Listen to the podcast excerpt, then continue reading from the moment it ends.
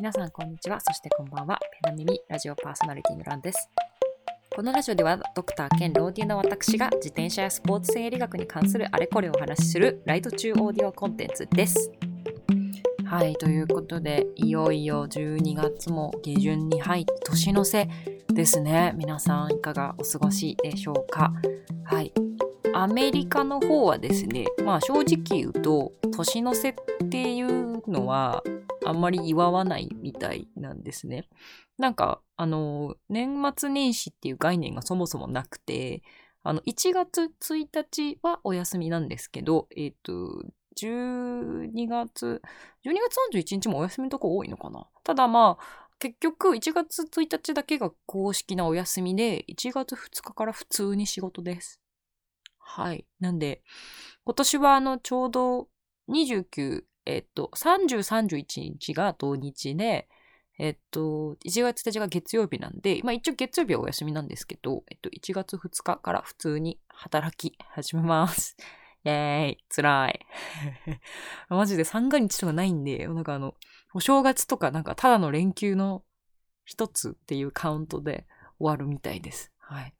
まあでもその代わりですね、やっぱりあのクリスマスに関して言うと、まあクリスマスがこっちのお正月みたいな立ち位置で、もうそれはもう遠いところからみんな家族とか集まって、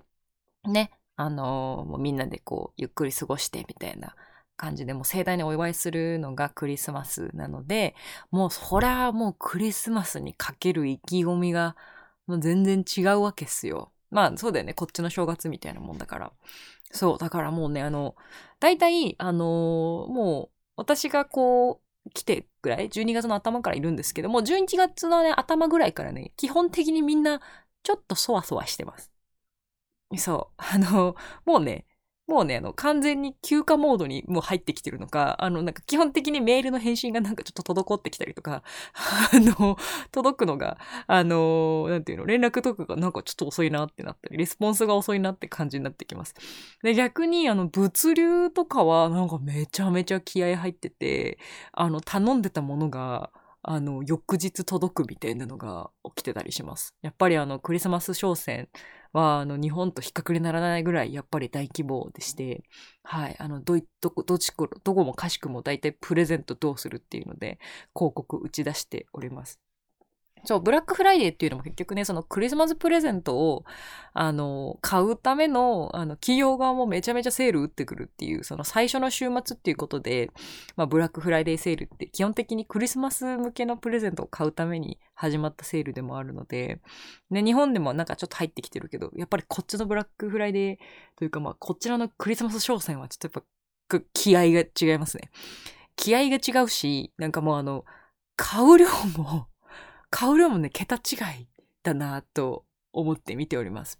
はい。私はですね、今のところ、夫家族と同居しているんですけれども、あの、日々日々届く Amazon の量にドン引きしております。はい。あの、めちゃめちゃ買うんよ、みんな。そう、そうですね。で、まあ、クリスマスね、に備えてというか、まあ、準備でおいて、やっぱり大事なものはクリスマスツリーじゃないですか。そうで、あの、私知らなかったんですけど、やっぱりこっちの人たちって生の木を買うんですよ。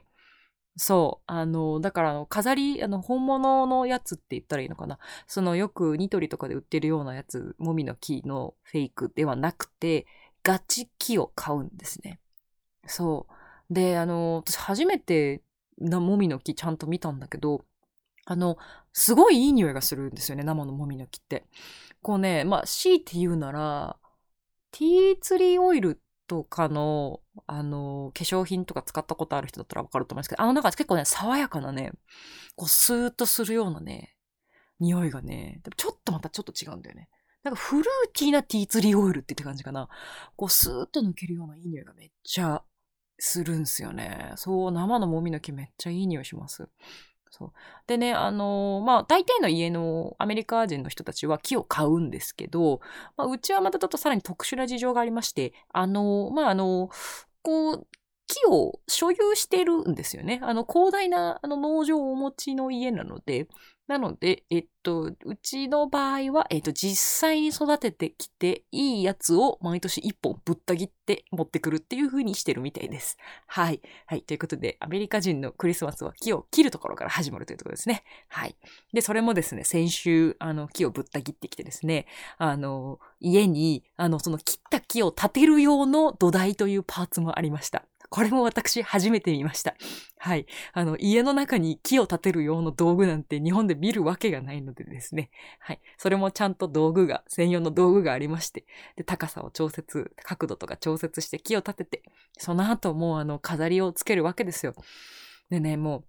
う、飾りの量もね、なんかあれらしい。こうなんか、ちょっとずつちょっとずつ、こうなんかこう、買い足してったりとか、手分で作ったりとかしてるんだって。で、ね、なんかいろいろ見せてもらったけど、もう物によっては、もうだから、夫の祖父母ぐらいが作ったみたいなやつまであんのよ。いやーね、いいよね。こうなんか代々受け継がれていく飾りをつけてくっていう文化があるっていうのはなんかすごくほっこりしました。で、あの、一方でですね、あの、ふざけ倒してる飾りもたくさんありました。はい。私の今んとこ一番のお気に入りは、めちゃめちゃギャルいアボカドの飾りがありました。はい。アボカドだよ。なんでやねんって思う。なんでアボカドやねんって思いました。しかもなんかめちゃめちゃラメラメしいアボカドなの。そう。もうなんかね、クリスマスツリーだったらなんか何でも飾っていいんだなって思いました。思いのほかフリーダムです。はい。で、あの、よくあるさ、なんかイメージはさ、丸いやつとかだったけど、丸いやつなんて全然なかった。はい。あの、おうちの、まあ、好みがまあ全面出てんだろうね。あの、鳥の飾り、キノコの飾り、これで8割でしたね。はい。なんかあとは謎の動物の飾りとか、熊とか、あの、ハリネズミとか、リスとか、そういった動物系の飾りも多かったんですけど、多分これはあの、本当にクリスマスツリーって多分自由だから、あの、好きなもんで飾ればいいんだなと思います。あそうだね。じゃあ私来年に向けて自転車のクリスマスオーナメントでも作ろうかなって今ちょっと、今、今たった今思いつきました。作ろうと思います。ね、あの、軽けらね、何でもいいんですよ。軽くて、なんか壊れにくかったら何でもいいし、なんならね、紙でできてるやつとかもあるので、えー、いいこと思いついた。来年に向けて、あの、自転車のクリスマスのオーナメントも作っていこうと思います。はい。で、なんかね、あの、日本の様子を見てると今年はなんかあったかいんですかね。冬だけどなんか、年末年始なのになんか15度を超えるぐらいあったかいっていう風になんかちらっと周りの方から聞いております。で、こちらの方はですね、まあ、例年通りって感じですかね。まあ、やっぱりこれからどんどんまた冷え込みが強くなってくるって感じらしいんですけど、先日、この間、あの、先日、マイナス7度っていうのを、えー、私体験しました。はい。で、マイナス7度の中で自転車乗るとどうかっていうと、意外とね、意外と大丈夫だったかな。うん。なんかあの、まあ自転車って言ってもロードバイクではないので、マウンテンバイクだから、まあ、凍結はね、してたかっていうと、多分そんな街中しか走ってないから、まあ凍結もしてなさそうだったし、あの、意外とまあマイナス7度ぐらいでも、こう、ウェアがちゃんとしてたからと、あと靴とね、手袋ですね。多分ここだと思う。靴と手袋がちゃんとしてたら結構大丈夫だなって感じでしたね。やっぱ自転車って漕いでるから、ずっとポカポカしてて、あったかいなって感じでしたね。あとはね、あの、目出し帽。あの、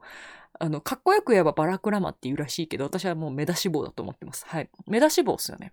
あの、スキーヤーとかがつけてるあの目出し帽。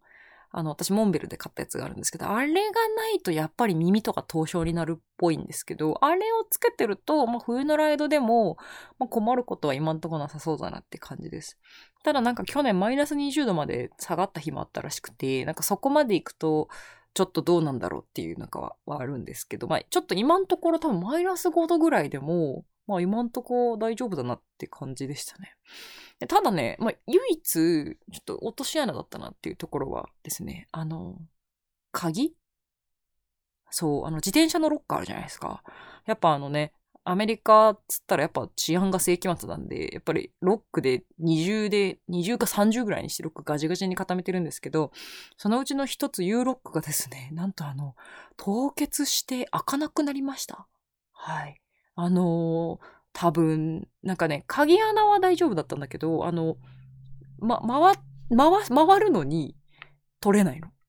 そう。だから多分あの、結合部のところでなんか固まっちゃってるのかわかんないんだけど、こうま、ま、周りもなんか甘いし、ちょっと外れないって状態だったので、結局あの寒空の中、素手でそれの鍵を5分、10分握りしめるっていう事態になりました。はい。結局ね、握りしめてたらだんだんなんか動くようになってきて、結局取れたんだけど、そう。あの、あの、マイナス5度を切ってくると、ちょっとその、自転車の問題っていうよりは、あの、鍵とかが凍結してくるっていう別の問題が出てくるなっていうことは一個学びました。はい。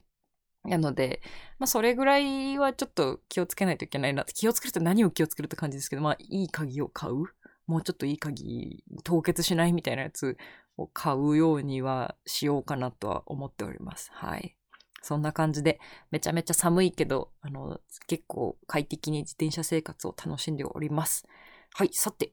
さてさてさて、本題に入りましょうか。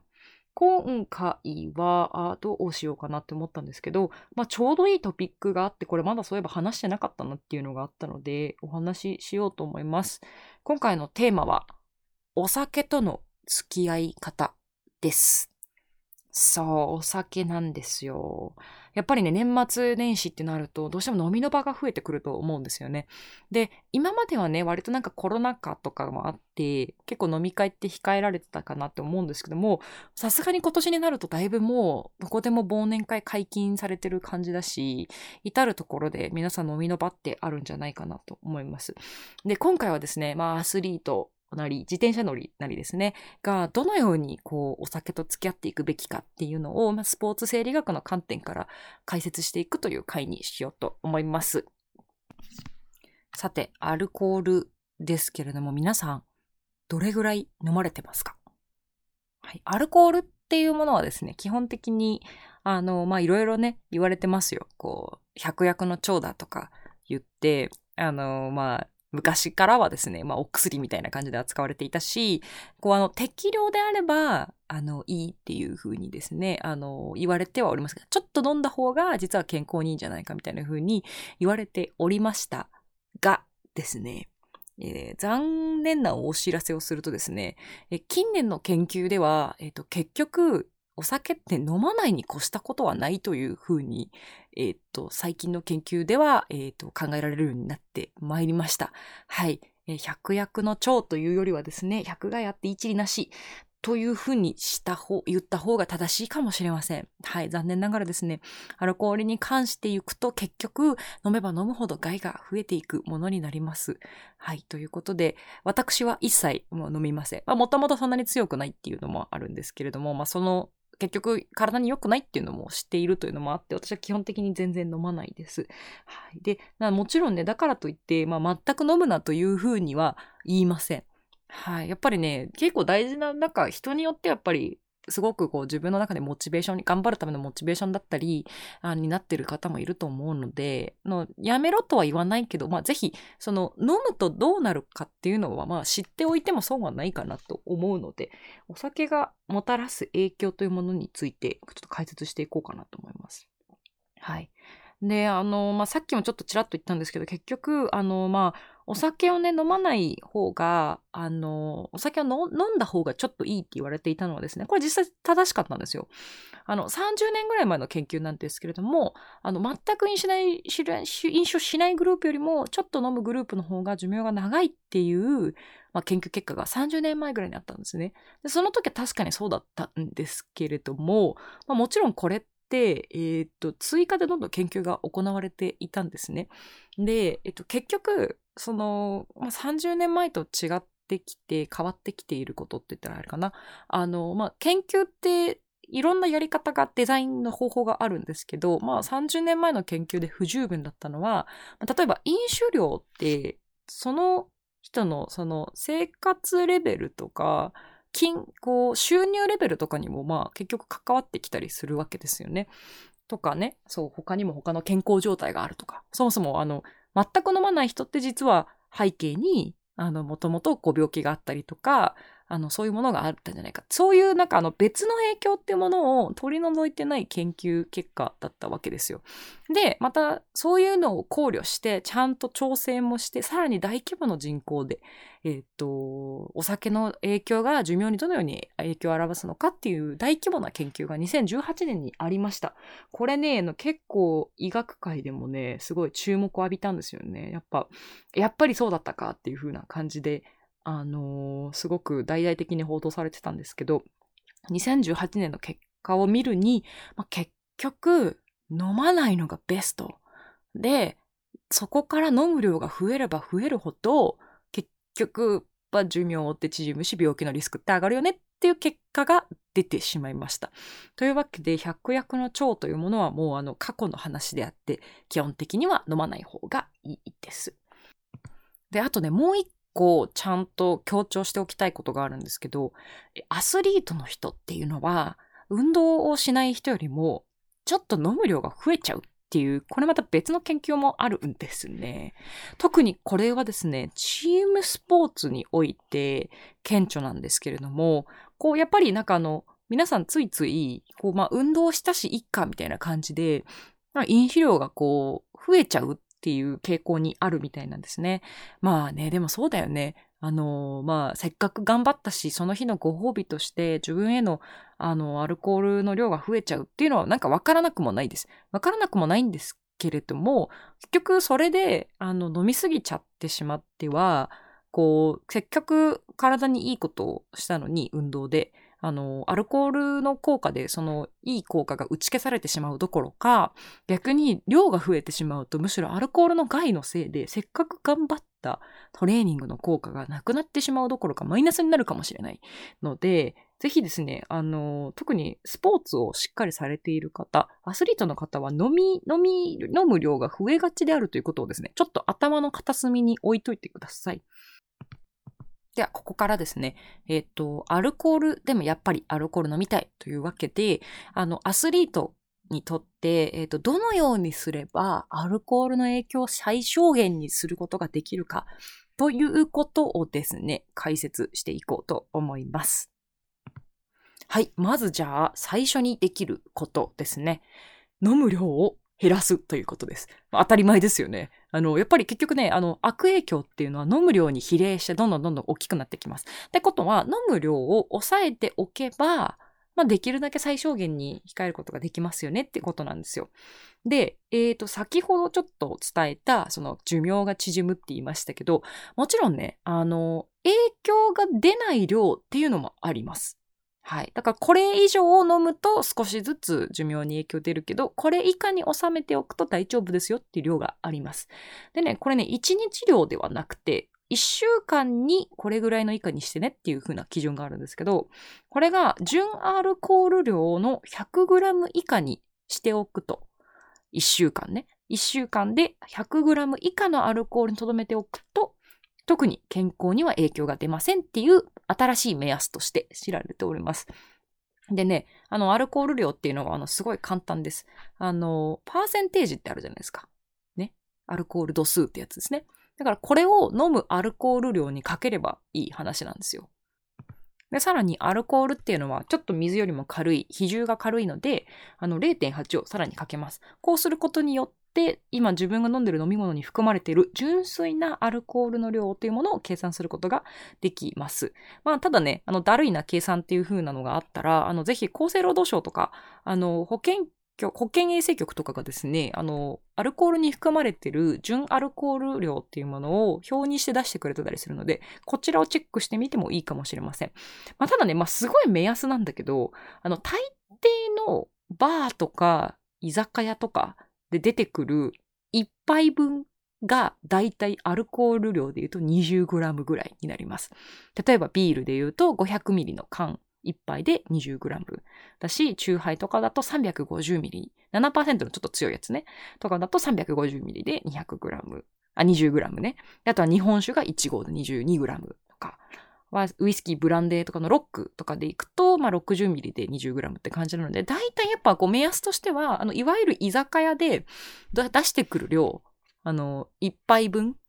1メニュー分かな？が大体あの、20g ぐらいだなっていうふうに覚えておくと、まあ、計算しやすいかなと思います。で、これを、まあ、週に5杯程度に留めておけばいいというわけです。ここがポイントね。週に5杯ってこと。なので、えっと、例えば、まあ、1杯じゃ絶対無理。2、3杯は、3杯は飲んじゃうってことであれば、頻度を減らしゃいいわけです。そう。例えば、週、まあ3杯以上飲みたいなって飲み会が控えてるのであれば、それ以外の日を飲まないようにすれば、結局そのアルコールに対するアルコールから来る悪影響っていうのは最小限に抑えることができますので、週単位で調整できればいいので、あの、ぜひ皆さん、改めて今自分が1回の飲み会でどんぐらい飲んでて、それにどれぐらいの量の純アルコール量が含まれてるのかを見直してみて、で、そこから、まあ、週のスケジュールを調整し直してみてください。まずやっぱ絶対量を減らすっていうのが、あの、悪影響を減らすという意味で一番大事なことなので、ぜひ皆さん、あの、今後の飲み会スケジュールを見ながら検討してみてください。はい。で、次ですね。アルコールがもたらす悪影響の次、二つ目ですね。えっと、脱水作用が強いです。はい。え、アルコールにはですね、非常に強い利尿作用があります。で、あの、まあ、過去回でちょっと話したと思うんですけど、カフェイン回で確かに話したと思うんですけど、カフェインとかにも利尿作用ってあります。大体のね、なんか特定の食べ物には利尿作用っていうのはあったりするんですけど、あの、アルコールに含まれてる利尿作用、利尿作用っていうのは、カフェインとかに含まれているもののそれとはですね、結構桁違いに強いものです。うん。で、あの、カフェインの回でもちらっと話しましたが、カフェインに含まれてる利尿作用ってあるんですけど、基本的にはすごく弱いものなので、体がこう脱水に近づいたなって思ったら、カフェインの作用を打ち消してくれるので、カフェインを多量に飲んだからといっても、別に脱水になることってまあほとんどないんですね。ただ、アルコールに関して言うと、アルコールの脱水作用ってマジで強力なので、え体側がどんなにコントロールしようとしても、強制的に尿として排水してしまうっていうぐらい結構強い利尿作用があるんですね。なので、えっ、ー、と、アルコールを飲んだ場合は、もう、あの、かなり強い今自分に対して利尿作用が働いていて、水を飲まない限り、すごい脱水になってしまうよっていうことをですね、意識してほしいです。で、この利尿作用が強いということですよね。利尿作用が強いってことは、入れる水の量を増やせば解決するというわけでございます。そう。だからね、保水をぜひ皆さん気をつけてください。これが二つ目のポイントです。ぜひ水をたくさん飲んでください。はい。飲んだら飲め。飲んだら飲んでてくださいね。あの、お酒と、よく言われるのがお酒と同量の水というものは必ず飲みましょう。これよくね、あの、悪酔いしないためっていうふうに言いますけど、本当にこれ超大事な要素で、これ翌日への影響を減らすという意味でも超大事な要素です。はい。脱水作用が強いから必ず水を飲みましょう。これはですね、二日酔い予防という点でも非常に、あの、大事な要素でございますので、ぜひ、あの、保水というものをですね、すごく意識しながら、もう飲む段階で意識しながら、あの、水を取っておくと、あの、翌日の体調もいいだろうし、翌日ライドが控えていても問題なく過ごせると思いますので、ぜひ、はい、ぜひぜひ飲んでください。これが二つ目ですね。はい。で、続いて三つ目。はい。炭水化物を飲酒前からぜひたくさん食べてください。はい。これね、なんでかっていうとですね、アルコールの分解ってものすごい大量の糖分を必要とするんですね。糖分、皆さんももちろんご存知だと思いますけれども、強度の高い運動をするとき、これまあ話したよね、強度別の効果っていうところでも話しましたが、糖分っていうのは基本的に強度の高めな運動をするときに主なエネルギーとして使われているものでございます。で、糖分っていうものは基本的に筋肉のグリコーゲンに蓄えられていて、あの、使うときに、あの、まあ、分解して使うっていう風にしてるんですけど、これね、アルコールって分解するときにこのめちゃめちゃグリコーゲンっていうのを消費するものなんですよ。そう。なので、あの、アルコールってすなわち、なんつったらいいんだろう。まあ、インターバルしてるようなもんだよね。健康に全然良くないようにインターバルして糖分消費してるようなもんなの。そう。なので、あの、飲み終わった時、飲み、飲んでる最中に糖分補給しておかないと、筋肉のグリコーゲンを使い切ってしまって、翌日乗ろうとしたら全然パワーが出ないこういうことになってしまいます。なので、えっと、糖分、まあ、炭水化物ですよね。をかなり意識して、あの、飲む前からしっかりまローディングをするように心がけておいてください。はい。まあ、実際になんかたまにいらっしゃるのが、お酒飲むとご飯が食べられなくなる方っていらっしゃるんですよね。あの、やっぱりこう人によるけど、私は逆でめちゃめちゃお腹すくタイプなんですけど、人によってはどうしてもこうなんか、あの、飲み会で行くと、ちょっとこう、ご飯が進まなくなりますっていう方いらっしゃるんですけど、その場合はもうぜひ飲む前から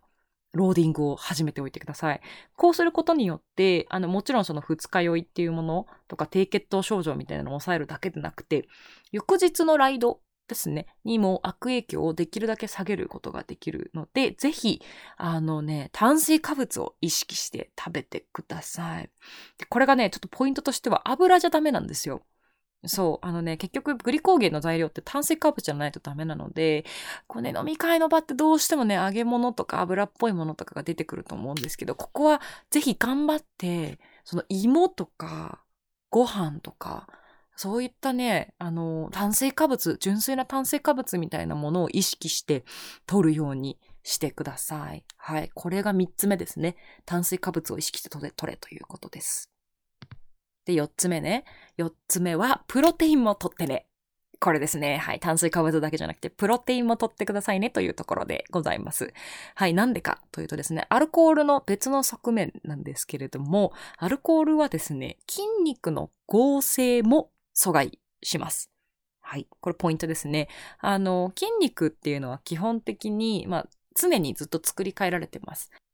で、この合成と分解が同じ量で働いていれば、私たちは別に太ることも痩せることもなく、マッチョになることもガリガリになることもなく、同じ筋肉量を維持できるというわけですよね。ここまでは OK。ただ、アルコールはですね、あの、特にこう分解に関しては特に関わりはないというふうに言われているんですけど、この構成能力をちょっとだけ阻害するんですね。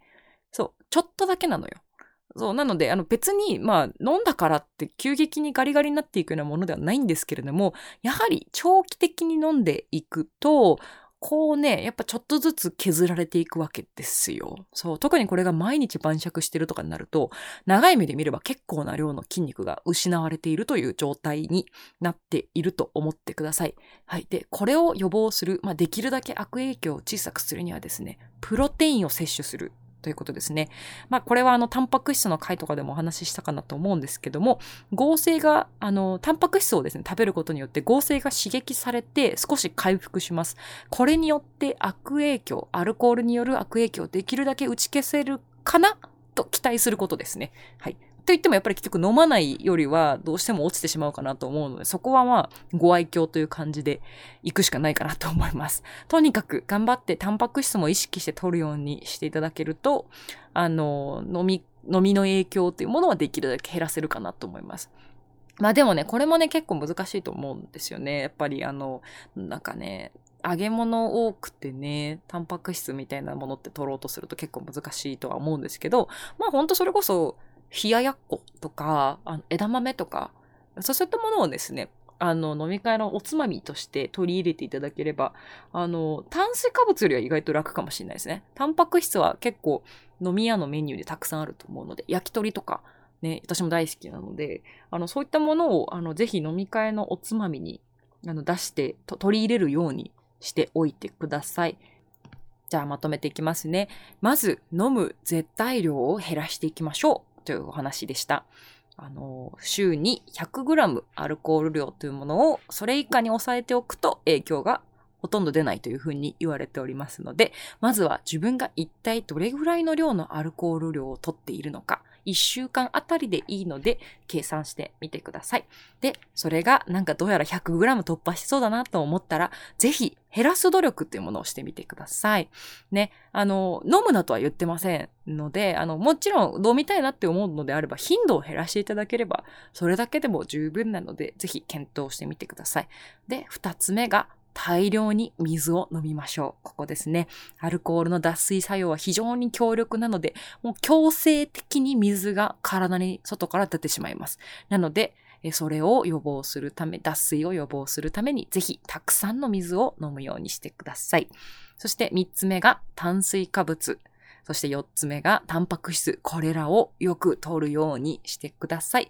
こうすることによって、あの、翌日のエネルギー枯渇だったり、筋肉の減少というものを防げたりするので、ぜひおつまみとして取り入れててください。はい、こんな感じですね。で、まあ、アルコールの悪影響、実はもう一個ありまして、これあの脂肪をつけるという悪影響がございます。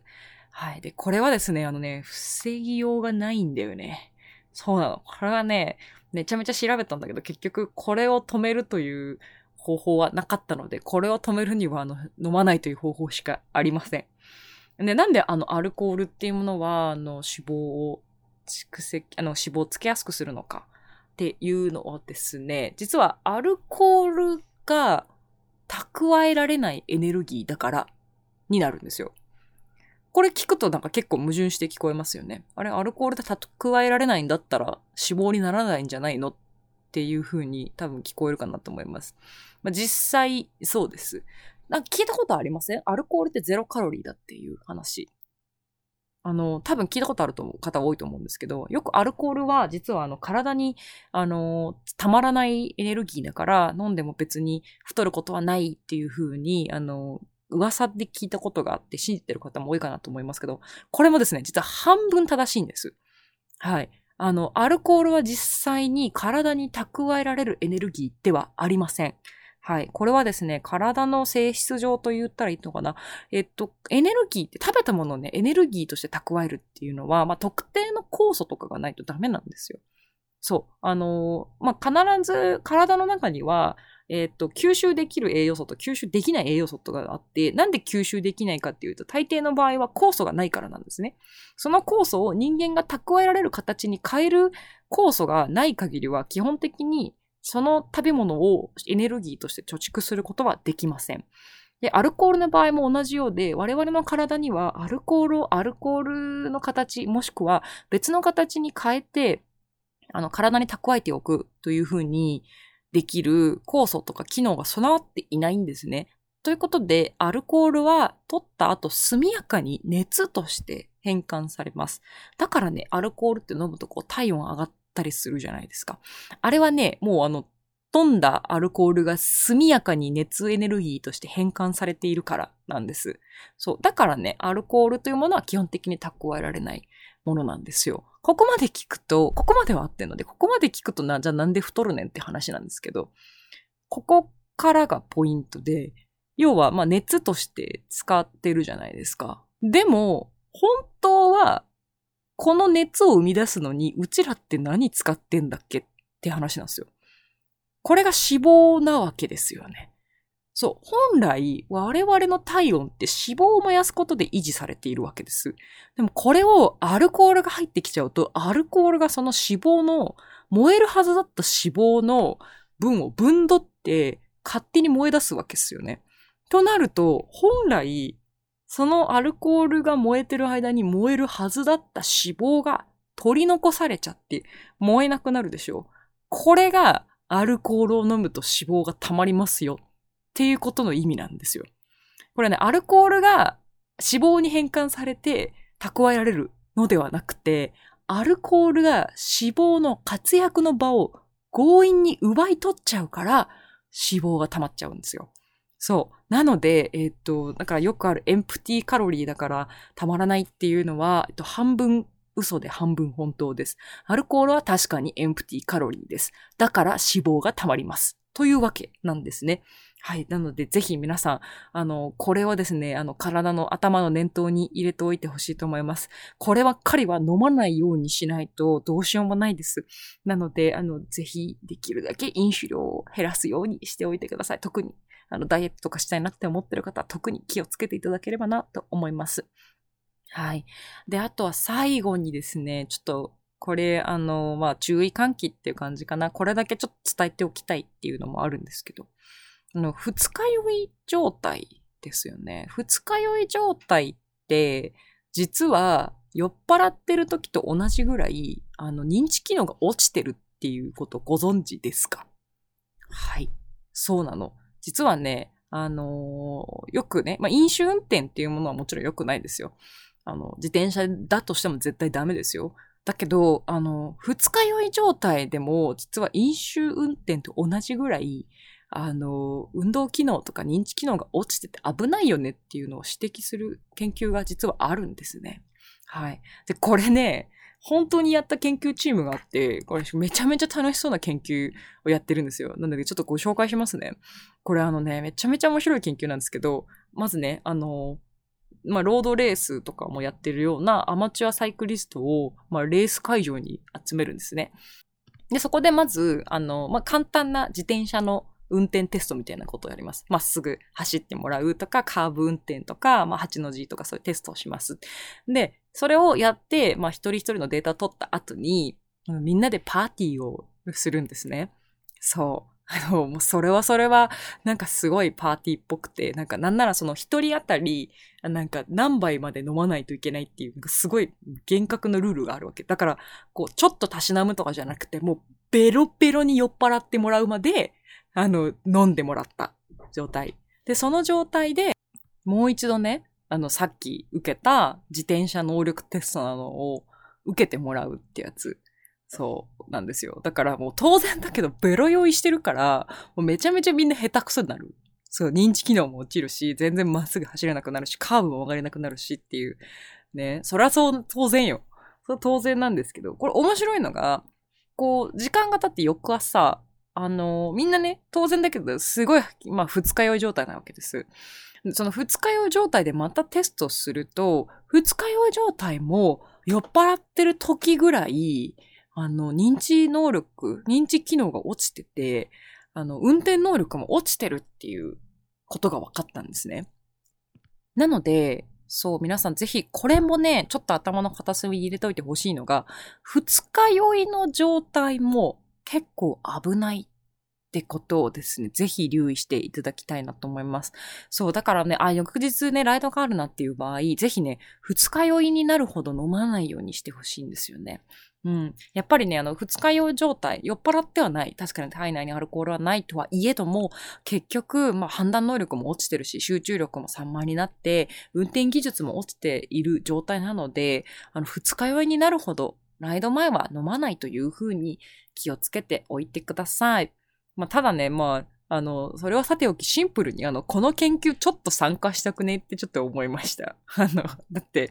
あれでしょ？自転車の、そのなんか会場貸し切ってもうベロベロに乗るまで酔っ払ってもらってテストするってなんかちょっとそれだけで楽しそうだなって思う研究じゃないですか。俺呼ばれたら絶対参加したいわ。いいなって個人的に思う研究でした。はい、ということで、ぜひですね、あの、まあ、先ほど言った注意点4つに気をつけながら、まあ、たしなむ程度に皆さんお酒とうまい付き合いをしていただければなと思いますので、ぜひ、これ気をつけてください。そして頑張って忘年会、新年会シーズン乗り越えていきましょ